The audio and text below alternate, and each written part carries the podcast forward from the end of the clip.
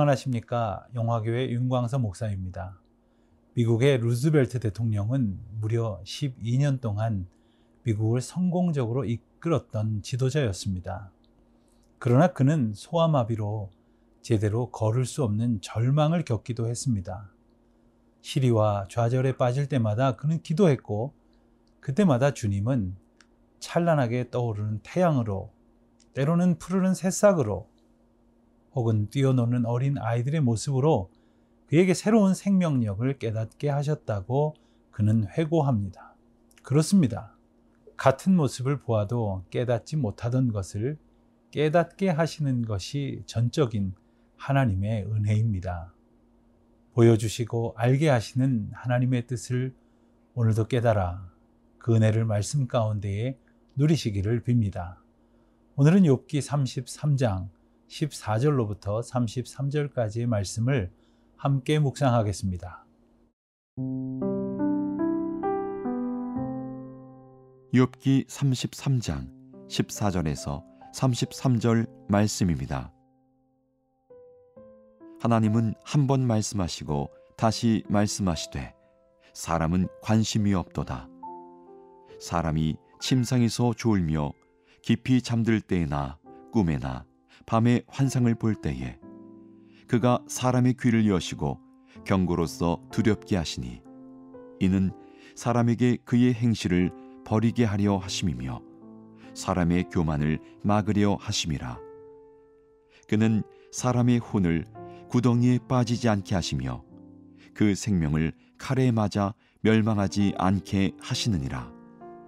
혹은 사람이 병상의 고통과 뼈가 늘 수심의 징계를 받나니 그의 생명은 음식을 싫어하고 그의 마음은 별미를 싫어하며 그의 살은 파리하여 보이지 아니하고 보이지 않던 뼈가 드러나서 그의 마음은 구덩이에 그의 생명은 멸하는 자에게 가까워지느니라. 만일 일천 천사 가운데 하나가 그 사람의 중보자로 함께 있어서 그의 정당함을 보일진데 하나님이 그 사람을 불쌍히 여기사 그를 건져서 구덩이에 내려가지 않게 하라. 내가 대속물을 얻었다 하시리라. 그런즉 그의 살이 청년보다 부드러워지며 젊음을 회복하리라. 그는 하나님께 기도하므로 하나님이 은혜를 베푸사 그로 말미암아 기뻐 외치며 하나님의 얼굴을 보게 하시고 사람에게 그의 공의를 회복시키시느니라. 그가 사람 앞에서 노래하여 이르기를 내가 범죄하여 옳은 것을 그르쳤으나 내게 무익하였구나. 하나님이 내 영혼을 건지사 구덩이에 내려가지 않게 하셨으니 내 생명이 빛을 보겠구나 하리라. 실로 하나님이 사람에게 이 모든 일을 제삼 행하심은 그들의 영혼을 구덩이에서 이끌어 생명의 빛을 그들에게 비추려 하심이니라. 요비여, 내 말을 귀담아 들으라. 잠잠하라. 내가 말하리라. 만일 할 말이 있거든 대답하라. 내가 기쁜 마음으로 그대를 의롭다 하리니 그대는 말하라. 만일 없으면 내 말을 들으라. 잠잠하라. 내가 지혜로 그대를 가르치리라. 엘리후는 앞선 13절에서 요백에 하나님께서 사람의 말에 대답하지 않으신다 하여 어찌 하나님과 논쟁하겠느냐고 물은 적이 있습니다. 엘리후는 욥이 하나님과 논쟁하려는 것이 잘못되었다고 지적하는 것입니다. 그렇게 말하는 이유는 하나님이 친히 하시는 일에 대하여 스스로 다 일러 주시지 않았다는 욥의 주장이 잘못되었기 때문이죠. 다른 한편으로는 하나님께서 주권적으로 하시는 모든 일에 대하여 일일이 다 알려 주셔야 할 책임이 없다는 뜻도 담겨져 있습니다. 그러므로 욥이 왜 하나님께서 자신에게 그런 고통을 주시고 고난을 당하게 하시는가에 대해 따진다거나 변론하려는 것은 옳지 않은 점임을 분명히 합니다. 하나님의 뜻을 아는 것은 오직 하나님께서 알게 해 주실 때에 얻는 은혜임을 기억해야 합니다. 피조물인 인생에 있어서 가장 큰 복은 창조주 하나님의 뜻을 깨닫는 것입니다. 반대로 그 뜻을 알지 못한 채 살아가는 것처럼 불행한 것은 없습니다. 너무나 감사하게도 하나님께서는 우리가 당신의 뜻을 알 수 있도록 은혜를 베푸신다는 사실입니다. 그것도 어리석은 인생이 하나님의 뜻을 깨닫지 못하는 일이 없도록 말씀하시고 또 말씀하십니다. 그런데 불행하게도 인생은 그러한 하나님의 크신 은혜와 사랑에 도무지 관심이 없습니다.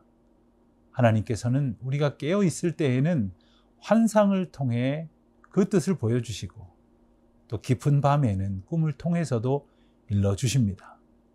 주님의 메시지를 알아들을 수 있도록 분명하게 역사하시고 두려울 정도로 선명하게 계시하십니다. 그렇게 하시는 이유가 무엇일까요? 저마다 자기 마음대로 행하던 인생들을 돌이켜 주님 뜻에 합당하게 인도하시기 위함입니다. 17절 말씀에서 보듯이 이는 사람에게 그의 행실을 버리게 하려 하심이며 사람의 교만을 막으려 하심이라 하셨습니다. 자기 행실을 버리지 않고 교만한 채 고집을 부린다면 인생에게 남은 결과는 패망뿐입니다. 영적으로는 피폐해지고 그의 삶은 구덩이에 빠지고 말 뿐입니다. 이스라엘에는 농사를 짓기 위해 구덩이를 많이 파서 사용했다고 합니다. 일종의 간이 저수지처럼 사용됐던 것이지요. 그러니 그 구덩이가 꽤 깊어서 그곳에 물이 다 빠져 말라 있는 때라면 사람이나 동물이 빠졌을 때 쉽게 빠져나올 수 없을 정도로 깊었다고 합니다. 창세기에 보면 요셉이 형들에게 팔린 후에 구덩이에 빠뜨려졌다고 했었는데 바로 그 구덩이가 이런 형태였습니다. 하나님의 뜻을 알지 못하는 인생이 온 몸이 고통하는 징계를 받게 되어 지금을 패하고 생의 의욕마저 잃게 되었을 때 마침내 그의 마음이 이처럼 구덩이에 빠지고 그의 생명은 멸하는 자에 가까워지는 불행에 직면하게 된다고 말씀하십니다. 엘리후는 이렇게 끊임없이 말씀하시는 하나님을 오해하여 하나님이 침묵하신다고 말했던 욥의 생각이 잘못되었다고 지적합니다. 즉 하나님이 말씀하시지 않는 것이 아니라 인생들이 깨닫지 못하는 것임을 분명히 일러줍니다. 욥은 하나님이 말씀하시지 않으셨다고 항변했지만 하나님은 당신의 뜻을 우리로 알게 하시려고 지금도 온갖 방법을 다 동원하셔서 일러주시고 또 알게 하셔서 마침내 우리가 주님의 뜻을 아는 기쁨 가운데에 거하게 하십니다. 죄와 악의 길에서 떠나 온전히 주님을 향하고 그 인도하심을 준행하는 길로 나오시길 축원합니다.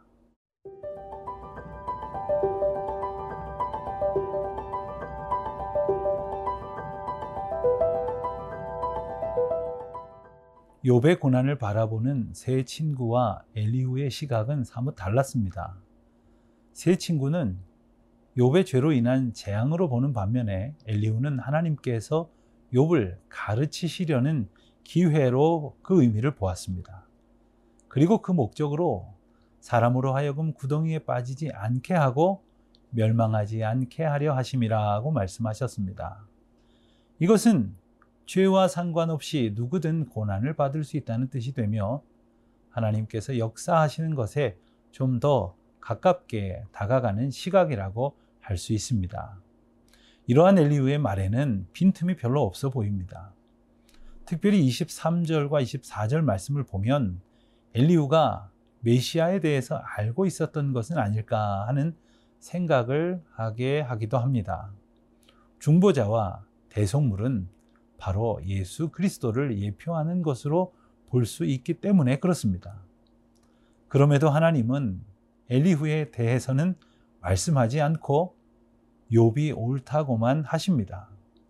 오히려 욥보다 엘리후가 옳은 말을 하는 것 같은데도 욥이 옳다고 하시는 것을 보면 우리의 생각이나 판단을 무너뜨리시는 하나님의 메시지가 있음을 깨닫게 됩니다.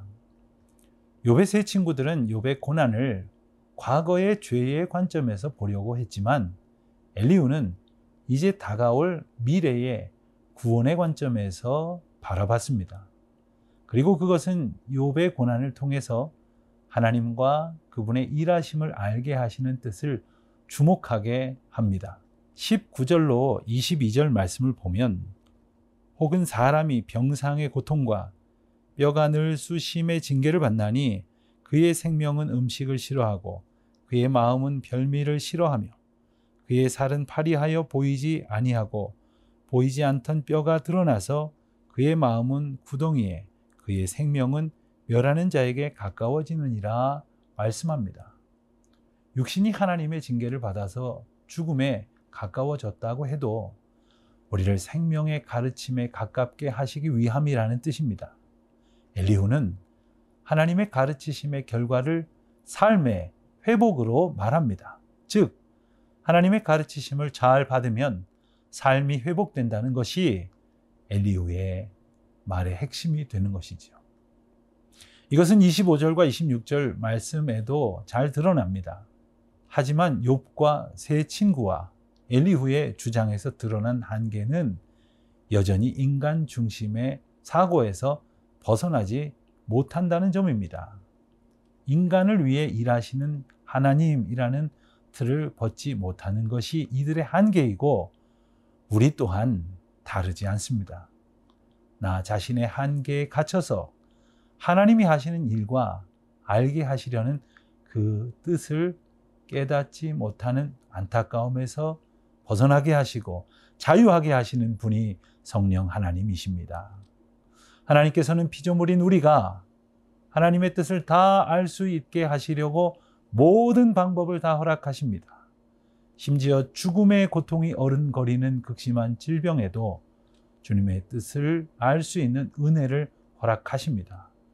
하나님이 원하시는 것은 죽음이 아니라 생명이기 때문입니다. 많은 사람들은 고통의 자리에는 하나님의 은혜가 없다고 여깁니다. 하나님의 말씀을 들을 수 있는 기회가 있을 것이라고는 생각하지 않습니다. 그러나 징계와 심판의 자리에도 하나님께서 보내주신 천사가 중보자로 와 있다고 말씀하십니다. 왜냐하면 죄인도 하나님의 긍휼로 회복시키시려는 놀라운 은혜가 그곳에 임하기 때문이죠. 23절을 보면 천사 가운데 하나가 그 사람의 중보자로 함께 있어서 그의 정당함을 보인다고 말씀하십니다. 엘리우는 천사 중에 하나가 나서서 대속물을 얻게 하면 그가 죽음에 이르지 않을 것이라고 했습니다. 하나님께서 그 사람을 불쌍히 여기사 그를 건져서 구덩이에 내려가지 않게 하시는 은혜를 예비하신 것입니다. 멸망에서 생명으로 옮기시는 은혜를 오늘 누리시기를 축원합니다.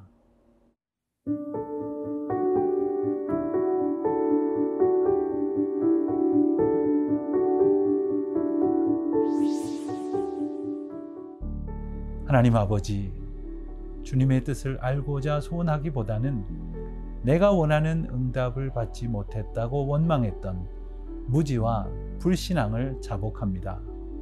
말씀을 통해 주의 뜻을 구하는 갈급한 심령에 하나님의 뜻을 일러주시고 그 뜻대로 살도록 저희를 인도하여 주시옵소서 예수님의 이름으로 기도드립니다.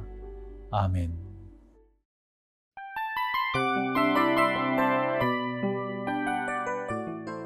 이 프로그램은 청취자 여러분의 소중한 후원으로 제작됩니다.